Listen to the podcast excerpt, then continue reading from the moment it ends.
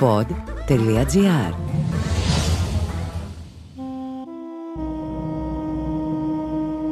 Ομήρου Οδύσσια. Ραψοδία Ζήτα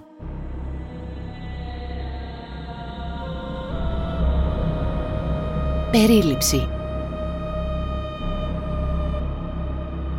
Όσο ο Οδυσσέας κοιμόταν βαθιά στους θάμνους, σκεπασμένος με φύλλα, κατάκοπος, με πληγές στο σώμα και θεονίστικος, η Αθηνά πηγαίνει στην πόλη των Φεάκων και εμφανίζεται στο όνειρο της Ναυσικάς, της κόρης του βασιλιά Αλκίνοου, που κυβερνά τη χώρα με αγάπη και δικαιοσύνη. Της λέει στο όνειρο ότι δεν είναι πια παιδί να τεμπελιάζει, είναι σε ηλικία γάμου και την προστάζει να πάει στο ποτάμι με τις κοπέλες που την υπηρετούν να πλύνουν τα ρούχα όλης της οικογένειας και τις δικές της φορεσιές για το γάμο. Η Ναυσικά ζητά από τον πατέρα της μια μεγάλη σκεπαστή άμαξα και ημιόνους ώστε να μεταφέρει τα ρούχα στις γούρνες με τα τρεχούμενα πεντακάθαρα νερά. Η μητέρα της Ναυσικάς, πριν φύγει για τις πέτρινες λεκάνες στο ποτάμι, ετοίμασε φαγητά πλήθος, ένα ασκή κρασί και λάδι αρωματικό να αληφτούν μετά το μπάνιο. Αφού έπλυναν τα ρούχα και τα άπλωσαν, όλες οι κοπελιές λούστηκαν και άλυψαν η μία την άλλη με αρωματικό λάδι. Μετά άρχισαν να τραγουδούν παίζοντας με ένα τόπι. Όταν το τόπι τους έπεσε στον ποταμό, τα κορίτσια άρχισαν να γελούν χαρούμενα. Με αυτούς τους χαρούμενους μουσικούς κοριτσίστικους ήχους ξύπνησε ο Οδυσσέας και εμφανίστηκε ολόγυμνος κράτοντας ένα φουντοτό κλαδί ως φίλος οικής. Τα κορίτσια σκορπίστηκαν ταραγμένα, εκτός από την Αυσικά, που την εμψυχώνει η Αθηνά. Ο Οδυσσέας με μετρημένα και ευγενικά λόγια επενεί την θεϊκή ομορφιά της Ναυσικάς και της εύχεται έναν καλό γάμο. Της περιγράφει την κατάστασή του και την παρακαλεί να του δείξει το δρόμο για την πόλη και να του δώσει ένα ρούχο να κρύψει τη γύμνια του. Η Ναυσικά εντυπωσιάζεται από τον ωραίο λόγο του ξένου και αναγνωρίζει την ευγένεια που κρύβεται πίσω από τη γύμνια και τις πληγές του άνδρα. Τον διαβεβαιώνει πως είναι καλοδεχούμενος. Προστάζει τις φίλες της να περιποιηθούν τον ξένο, να τον αλείψουν με αληθές και να του προσφέρουν ένα πλούσιο γεύμα και κρασί. Ο Οδυσσέας, από σεβασμός στις νεαρές κοπέλες, λούζεται και αλήφεται μόνος του κάπου παράμερα στον ποταμό. Ακολούθως δίνεται με τα ωραία ρούχα που του έδωσε η Ναυσικά και απολαμβάνει το γεύμα του. Η Αθηνά τον περιβάλλει με θεϊκή ομορφιά. Εκστασιασμένη η Ναυσικά εύχεται να βρει έναν τέτοιο άντρα για σύζυγο. Καλεί τον Οδυσσέα στο παλάτι, αλλά αφού διανύσουν όλοι μαζί ένα μέρος της απόστασης, η Ναυσικά λέει στον Οδυσσέα να πάει στο παλάτι μόνος γιατί φοβάται τα λόγια των κακοπροαίρετων που θα την έβλεπαν παρέα με έναν ξένον άντρα και να πέσει η κέτης στα πόδια της μάνας της. Ο Οδυσσέας προσεύχεται στην Αθηνά να τον βοηθήσει ο βασιλιάς Αλκίνος ώστε να φύγει με ασφάλεια στην Ιθάκη.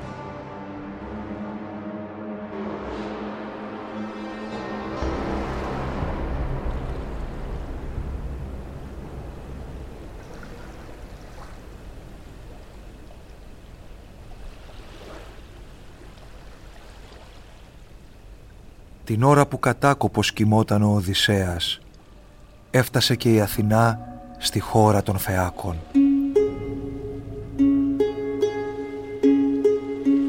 Ναυσίθωος λεγότανε ο ιδρυτής της πόλης, που την οχύρωσε καλά ολόγυρα με τείχος. Έχτισε σπίτια και ναούς και μοίρασε χωράφια. Σαν πέθανε ο Ναυσίθωος και διάβηκε στον Άδη, κυβέρνησε ο Αλκίνος στη χώρα των Φεάκων. Άξιος ήταν βασιλιάς και γνωστικός ηγέτης. Σε εκείνου πήγε η Αθηνά παλάδα το παλάτι το γυρισμό του ήρωα Οδυσσέα να φροντίσει. Μπήκε στο πολυδέδαλο λαμπρό διαμέρισμα της κόρης του βασιλιά Αλκίνοου που ναυσικά τη λέγαν. Η ναυσικά κοιμότανε και έλαμπε από το κάλος θεάς σαν να ήταν σομορφιά σε μπόι και σε χάρη. Σαν αεράκι δροσερό η Αθηνά σημώνει στην κλίνη της πριγκίπισσας και στοργικά της λέει «Ω κρυσταλλένια ναυσικά, είναι ώρα να ξυπνήσεις και στο ποτάμι εσύ να πας με όλες τις βοηθούς σου, τα ρούχα σου τα νηφικά και όλα τα πρικιά σου να πλύνετε στον ποταμό, στα καθαρά νερά του. Θα έρθω κι εγώ εκεί για να σας βοηθήσω. Η ναυσικά σηκώθηκε αμέσως από την κλίνη και το όνειρο θυμότανε σαν να το είχε ζήσει. Έτρεξε στη μητέρα της και στον καλό πατέρα το όνειρό της να τους πει. Τους βρήκε και τους δυο κοντά στην άσβεστη αιστεία. Η μάνα έκλωθε μαλλί στο χρώμα της πορφύρας και ο πατέρας έφευγε να πάει να προεδρεύσει σε μια φεάκον σύνοδο που οι άρχοντες ζητήσαν. «Πατέρα μου, παράγγειλε αμάξι να ετοιμάσουν όλα τα ρούχα τάπλητα να πάω στο ποτάμι». Χατήρι δεν τις χάλασε και διάταξε αμέσως άμαξα να ετοιμάσουνε κι ό,τι θελήσει η κόρη.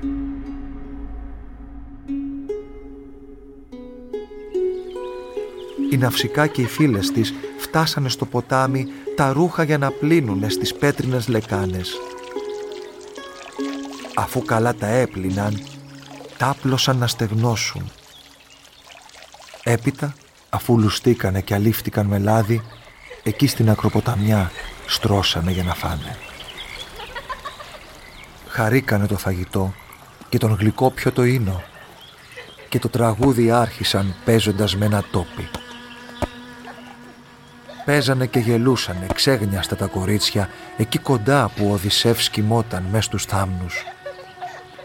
Γάργαρα γέλια και φωνές άκουγε ο Οδυσσέας και βγήκε από τις φιλοσιές με ένα κλαδί για ρούχο που έκρυβε τη γύμνια του μπροστά στις νιές κοπέλες. Τρόμαξαν σαν τον είδανε και σκόρπισαν τριγύρω. Έμεινε μόνο η ναυσικά, του βασιλιά η κόρη, με θάρρος που της έδωσε η Αθηνά παλάδα. Θα μπόθηκα βασίλισσα από την ομορφιά σου. Φαίνεσαι ίδια η Άρτεμη, κόρη του Μεγαδία.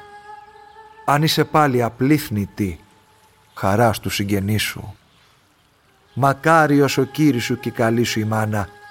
Μακάρια και τα αδέρφια σου που η καρδιά τους πάντα θα χαίρεται περήφανα από χαρά για σένα όταν σε βλέπουν στους χορούς να είσαι η κορυφαία.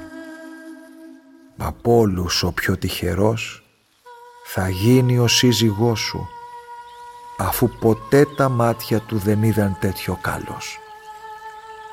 Εγώ στη Δήλο κάποτε, στα πόλωνα τον τόπο, είδα παρόμοια ομορφιά, σε φοινικιά σκλονάρι. Θα μπόθηκα στη θέα του, στην τόση ομορφιά του, ποτέ δεν βλάστησε φυτό τέτοιο στη γη απάνω. Κόρια φέντρα όμορφη, ποιος είναι αυτός ο τόπος που μέριξαν τα κύματα και η οργή του Ποσειδώνα; Δώσε ένα ρούχο να φορώ, γυμνός πια να μην είμαι και δείξε μου τη χώρα σου, όποια αυτή κι αν είναι. «Ξένε μου», λέει ναυσικά, «μου φαίνεσαι σπουδαίος και όχι τυχαίος ναυαγός στην όμορφη μου χώρα. Ξένε ο τόπος που πατάς, είναι ο δικός μου τόπος, που κυβερνά ο κύρις μου, ο βασιλιάς Αλκίνος. Γη των Φεάκων λέγεται η χώρα του Αλκινόου που δίκαια την κυβερνά με τις βουλές του Δία.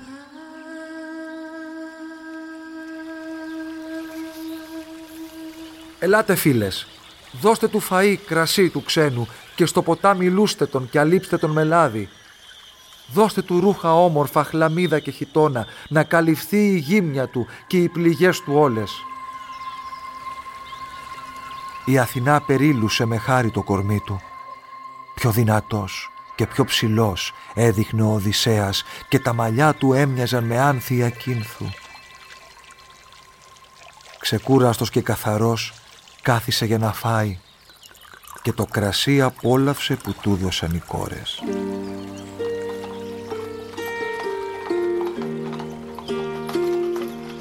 Όλοι μαζί ξεκίνησαν να φτάσουν στην πόλη που είχε τύχη στη στεριά και πελαγίσια τύχη από καράβια δυνατά, ομορφοκαμωμένα.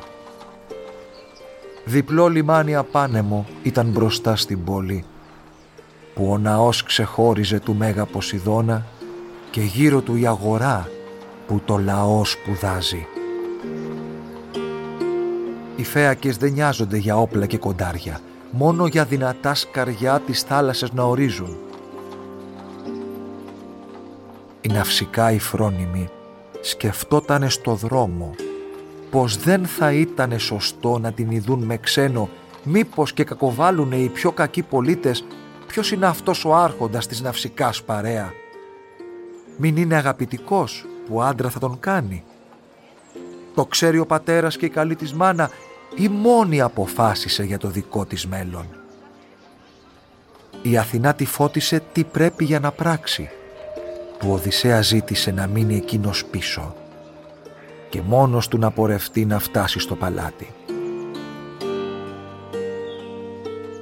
Πρώτα τη μάνα μου να βρεις με τόμορφο αδράχτη, γνέθι μαλλί βασιλικό, στο χρώμα της πορφύρας, ο Οδυσσέας άκουσε τις ναυσικά στα λόγια και ό,τι του είπε έπραξε μένοντας λίγο πίσω. Στην Αθηνά δεήθηκε την όμορφη παλάδα. Τη ζήτησε η Φαία και σ' αγάπη να του δείξουν και να τον βοηθήσουν να πάει στην Ιθάκη. Πρόθυμα δέχθηκε η Αθηνά να τον υποστηρίξει. Διασκευή Οδύσσιας Κωστής Καζαμιάκης. Αφήγηση Ρένος Χαραλαμπίδης. Πρωτότυπες μουσικές Χρήστος Σούμκας. Μοντάζ Sound Design Αμαλία Κατοίκου. Επιμέλεια παραγωγής Εκφώνηση περιλήψεων Έλενα Δημητράκη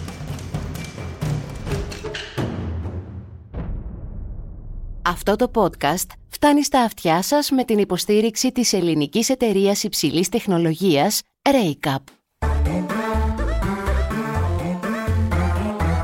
Pod.gr. Το καλό να ακούγεται.